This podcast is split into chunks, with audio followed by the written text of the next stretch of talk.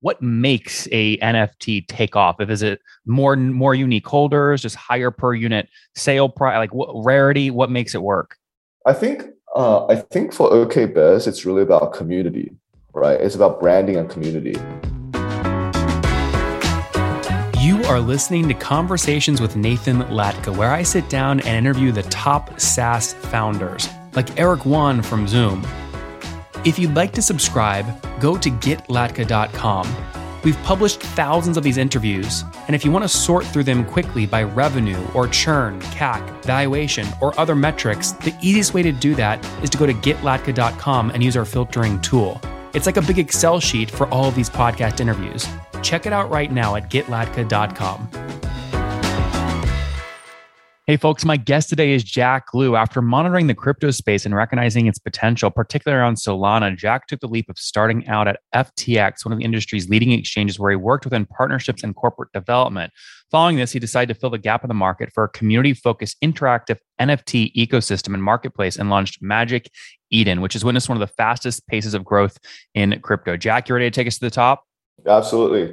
All right, fastest pace is a big statement. I have to ask you to back that up with data. What do you mean fastest? by what by what metric? Yeah, absolutely. Uh, well, first of all, thanks thanks a ton for having me, Nathan. Um, well, we started Magic Eden seven months ago. Uh, in that time, we've become the second largest NFT marketplace in the world. So this month, we're uh, we're about to trade around four five four to five hundred million dollars of NFTs um, on a marketplace and we're the fastest marketplace to reach uh, cumulatively a billion dollars in GMV uh, traded. Uh, so we did that in around four or five months. That's amazing. Cool. There's guys. There's the data. No beating around the bush. It's right there. So, so, so real quick, uh, Jack, put this on a timeline for me. When did you write the first line of code for Magic Eden? Uh, that was around late September. Yeah, September or so. So just yeah. last. I mean, you were talking like like eight months ago. Yeah, that's right. Yeah, that's right. Wow. we launched okay. a we launched a site in 14 days actually. So the first one was really sticky tape together to yeah, dare I say, but uh, you know, we we we we launched fast and let the market tell us what we were doing right and what we were doing wrong. And and how you said you you hit one billion in cumulative NFTs sold on your platform in January uh, in February. Uh, I don't remember the exact month, but it was around then. That's right. Yeah. Okay, uh, that's amazing. And so, what what enabled you to grow so quickly? Right. Obviously, you ran BD at a massive exchange. Maybe there are some connections there that help you grow. But what what was the credit to that original mousetrap and the growth? Yeah, absolutely. So uh, I think there were a couple of things. Um, well, number one, you know, I have to definitely give credit to the timing, right, of the market. So uh, you know, Q, Q1, Q2 last year was when Ethereum NFTs really took off and really caught the cultural zeitgeist, right? With Beeple, SBA, YC, and so on.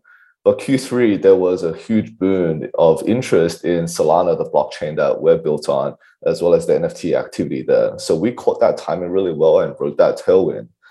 Um, but separate to that, I think within the company itself, the main point that really helped us grow, I think, was the, the skill set of the founding team. So we've got four founders myself uh, uh, our cto his name is sid uh, my, uh, my uh, our chief operating officer his name is joshin and our chief engineer his name is jo- joji or rex and i really felt like the four of us came with a good synergies of skill sets that allowed us to build something really fast and have really good intuition about what were the right things to build um, so the key there were two of us came from crypto exchanges. So I came from FTX, and our chief operating officer Officer Joshin came from Coinbase and DYDX, which is uh, you know one of the largest DeFi exchanges.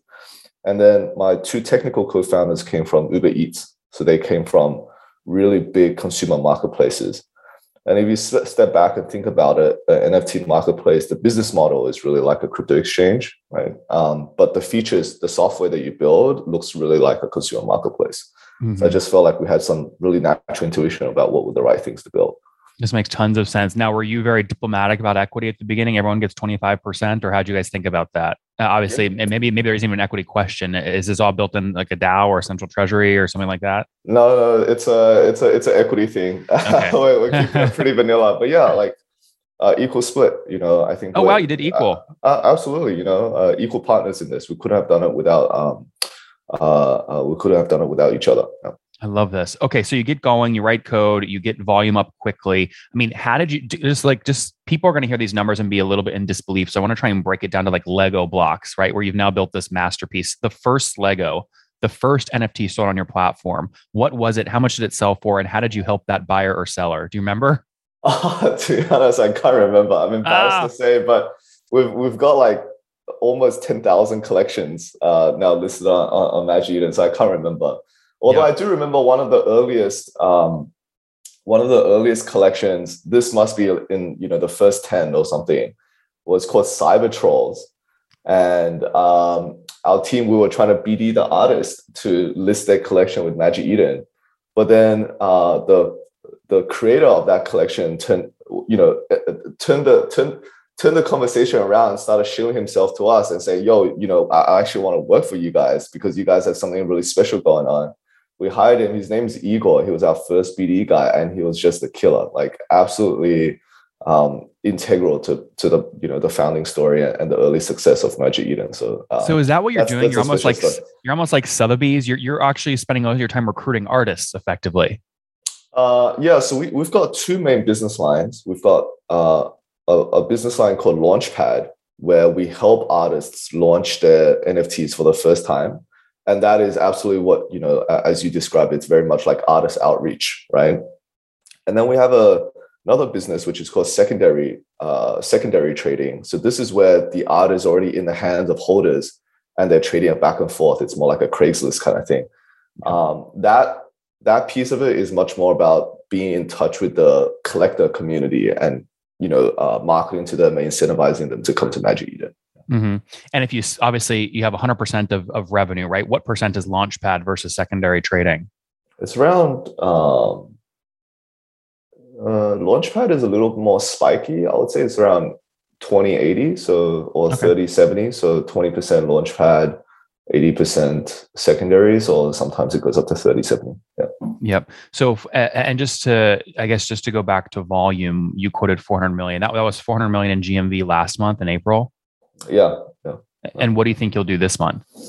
This month has started off pretty strong, actually. So I think we're already at, um, well, where are we right now? Uh, I, I, don't, I don't know the numbers off the top of my head, but this month has started pretty strong as well. So uh, probably something similar. Yeah. Okay. So, so I mean, I, that's what I'm trying to get a sense. Are you going from like 200 million in, in GMV to 400 million to 800 million? You're doubling every month, or is it more like you know, 20% growth per month? Yeah. So right now, we're um, so our, our platform is built on the Solana blockchain uh, we've been consistently around 90 to 95% market share of the Solana blockchain of all NFTs traded on Solana for the past two, three months or so. Mm-hmm. So we're mm-hmm. really breaching at the edges of what the total market is at Solana. So right now, uh, market growth or uh, GMV trading volume is actually more of a function of um, uh, Solana. You know, yeah, exactly. More of a function of Solana, right? Yeah. So I mean, are you in cycles? Yeah are you involved deeply with the the core Solana team? I mean, if they grow, you grow. Yeah, that's right. Yeah, that's right. So Solana uh, Solana Foundation, we've been um, in contact with from day one, effectively, and you know, very uh, uh, you know, uh, feel very privileged for them to have in our uh, uh, as an investor in our Series A as well. So our last mm-hmm. round. So we've we work with them uh, very closely, hand in hand. Okay, yeah, let's talk about funding. So so when was the Series A closed? Uh, February. Oh, this year. Okay. Yeah, and how much? Right. How much was it? Uh, we raised 27 million. Okay, 27. And how do you value a thing like this? I mean, in traditional SaaS, your Series A, you're selling 10 to 15%. Were you sort of in that same range? Mm-hmm. mm-hmm. Okay, fair enough. Got it. So, the, I mean, we're talking then what, like a like a 220 pre-money valuation, something like that? Something that, oh yeah, ballpark. Yeah, that's right. Okay. Okay, great. So, how, teach me here because I'm a SaaS guy, right? How does a marketplace like this get valued, right, with with traditional equity investors?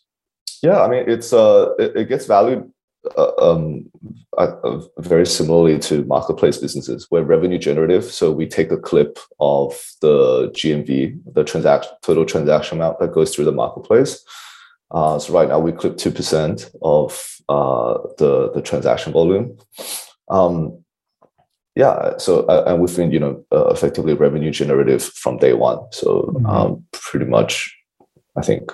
You take, do you take Jack, do you take 2% of all revenue through the platform? Mm-hmm.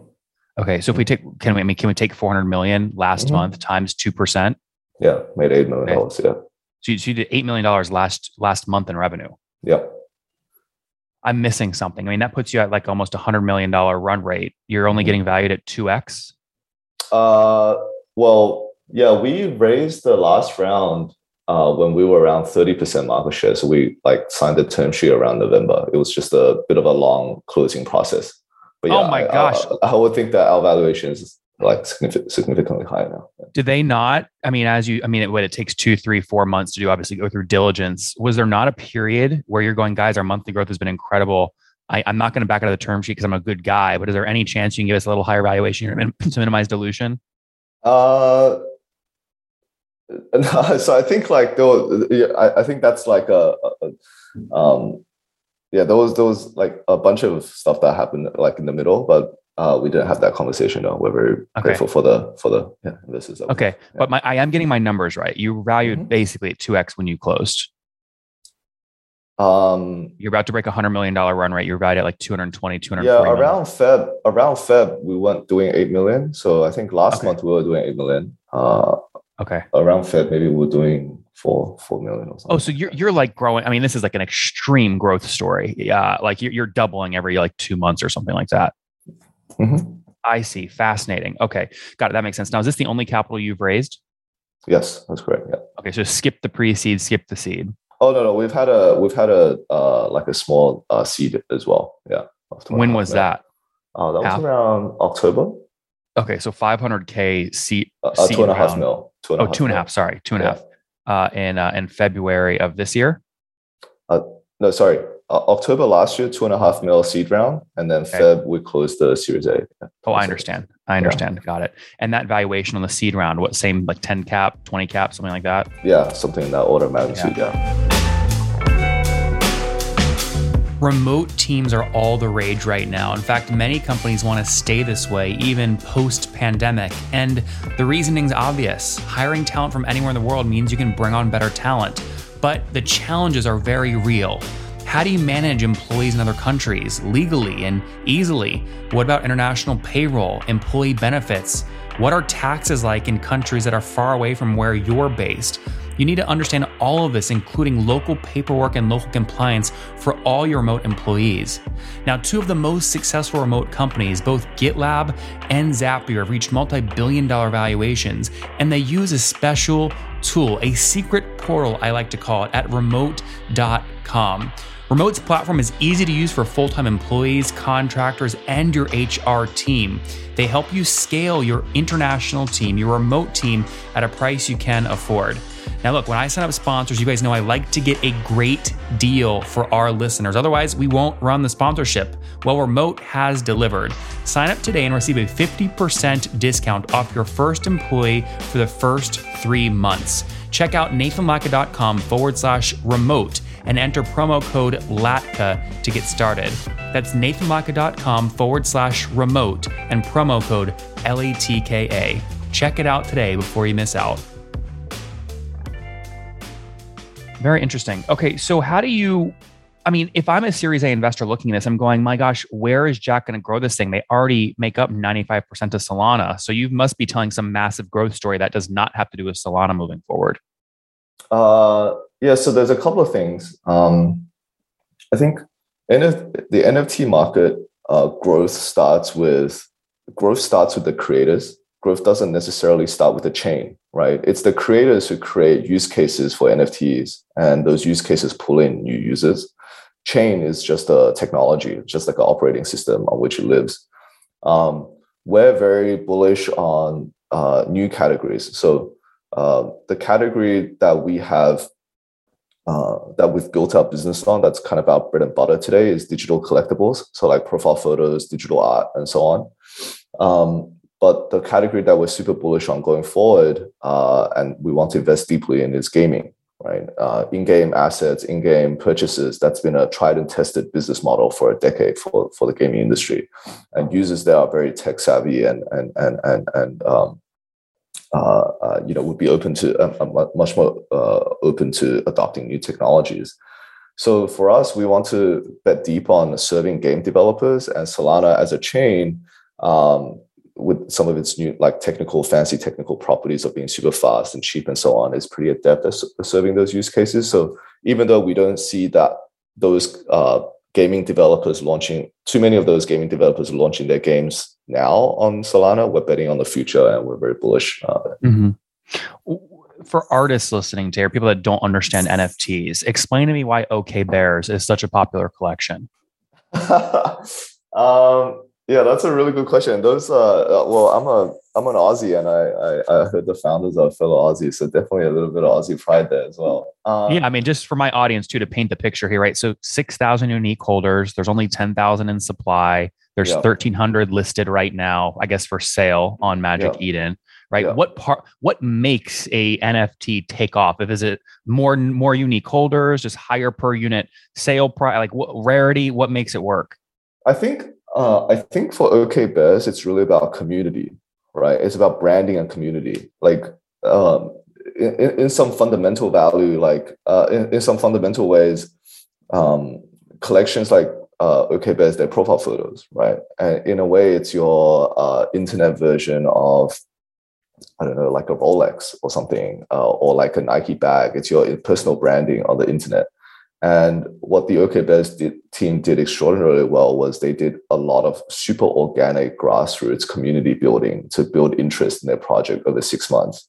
There's a lot of NFT projects which try to, um, uh, uh, you know, cut a lot of corners, right? Basically, they'll pay a bunch of influencers, get some juice up some marketing, but there is no real uh, organic interest uh, from the from the community uh, uh, in the collection. And I think what OK did was just really pound the pavement and do the hard work uh, and build out community. And that strength really shows and you know in some ways that translates super well into their brand.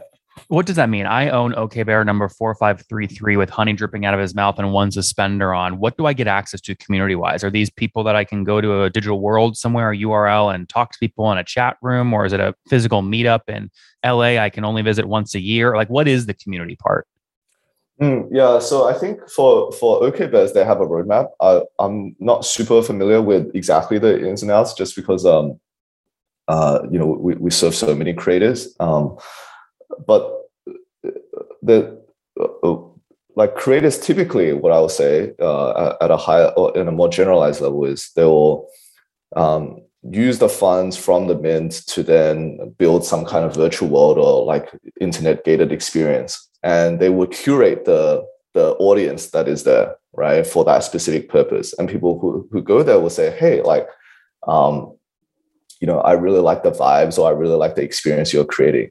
Uh, another way of describing would be it's almost a little bit like an internet version of a exclusive club right? And you really like the people that you hang out there and a lot of people who buy OK Bears would be you know crypto influencers or uh, social elites or something like that in the cryptoverse. And generally it might be really hard to be able to have a conversation with them and talk about or have a common language with them or common common topic but because you're bonded by this you know in some ways like an internet luxury purchase uh, you know you can create that common language and common topic. yeah i mean this feels a lot like back when i used to play like uh like age of empires the conquerors edition and i was part of a clan right? I go to OK Bears and i look at their blueprint and it's literally like looking at a blueprint. There's the park the gallery the bear market the boutique the studio and if i could click into any of these worlds i can see where this could i mean it basically becomes an online game. It's the new version of an rpg uh, with a yeah. curated community. Is that a good analogy? Yeah. a, a, little bit like that yeah. A little bit like yeah. that yeah. Interesting. yeah fascinating world. Okay, this is exciting stuff. So, um, some other quick metrics here before we wrap up. What's the mm-hmm. average sale price? So, 400 million last month. What was the average sale price? Um, I think my finance guy is gonna uh, have to keep me honest, but I think it's around 200 to 300 dollars. Yeah. Okay, got so it. So, two to lot, three lot of volume. Yeah. A lot of volume, right? So we can do 400 million, right? Divided by 200. What is that? Like 2 million unique transactions, something like that. Mm-hmm. Mm-hmm.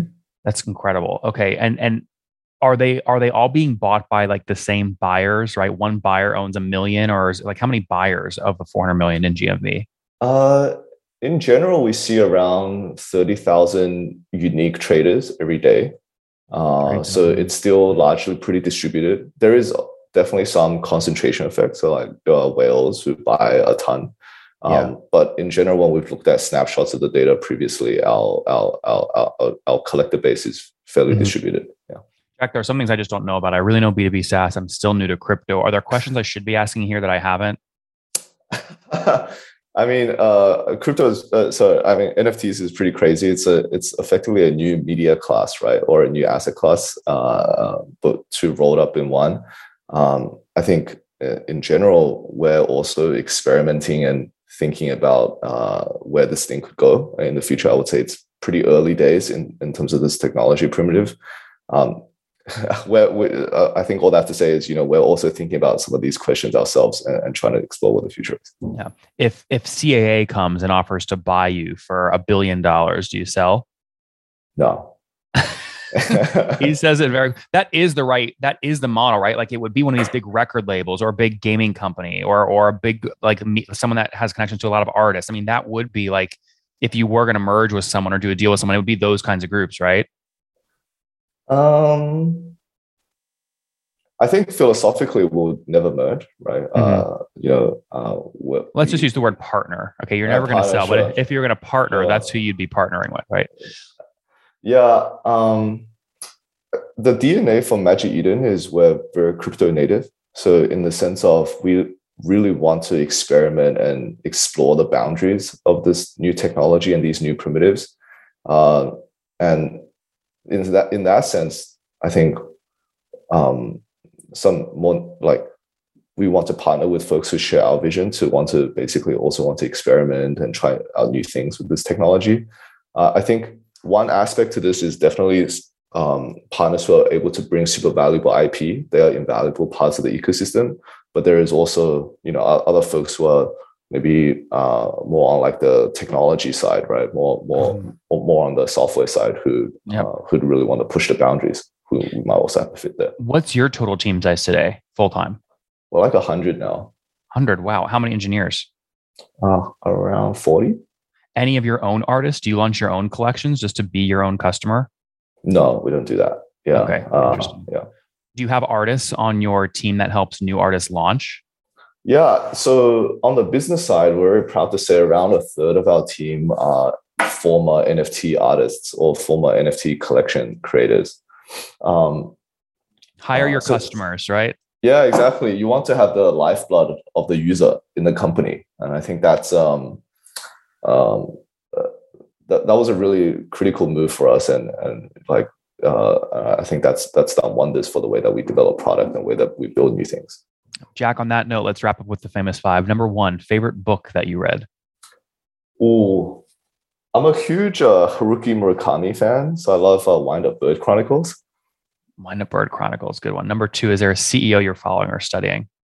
Uh, well, I used to work at FTX. Uh, I think the founder there, Sam Bankman-Fried, is a is an absolute monster. So uh, uh yeah, but number that keep my eyes on. Number three, besides your own, what's your favorite online tool or online place to hang out? Uh, Telegram. it's a must have for crypto folks. Number four, how many hours of sleep do you get every night? Ooh, six hours. Okay. And what's your situation? Married, single, kids? Married, no kids. No kids. How old are you? Yeah. Uh, 32. 32. Last question. Something you wish you knew when you were 20. Ooh. Um, well, when, when I was 20, I was in law school. So uh, should have studied computer science, I think. Skip law, Sue, go to computer science instead. Guys, magiceden.io uh, did over $400 million of transaction volume uh, in NFTs on Solana uh, last month alone. The average sale price there about 200 or 300 bucks. Uh, that means there's about 2 million unique tra- transactions, 30,000 unique traders per day. They make a 2% cut on that 400 million. So 8 million in revenue just last month. That's up from 4 million earlier in January and February. So growing very quickly. Just closed a 27 million Series A at caught between a 200 and 300 million valuation, growing nicely with a team of 100. You know, hiring their own customers to make sure they keep that lifeblood going to the company. Jack, thanks for taking us to the top. All right. Thank you so much, Nathan. Cheers.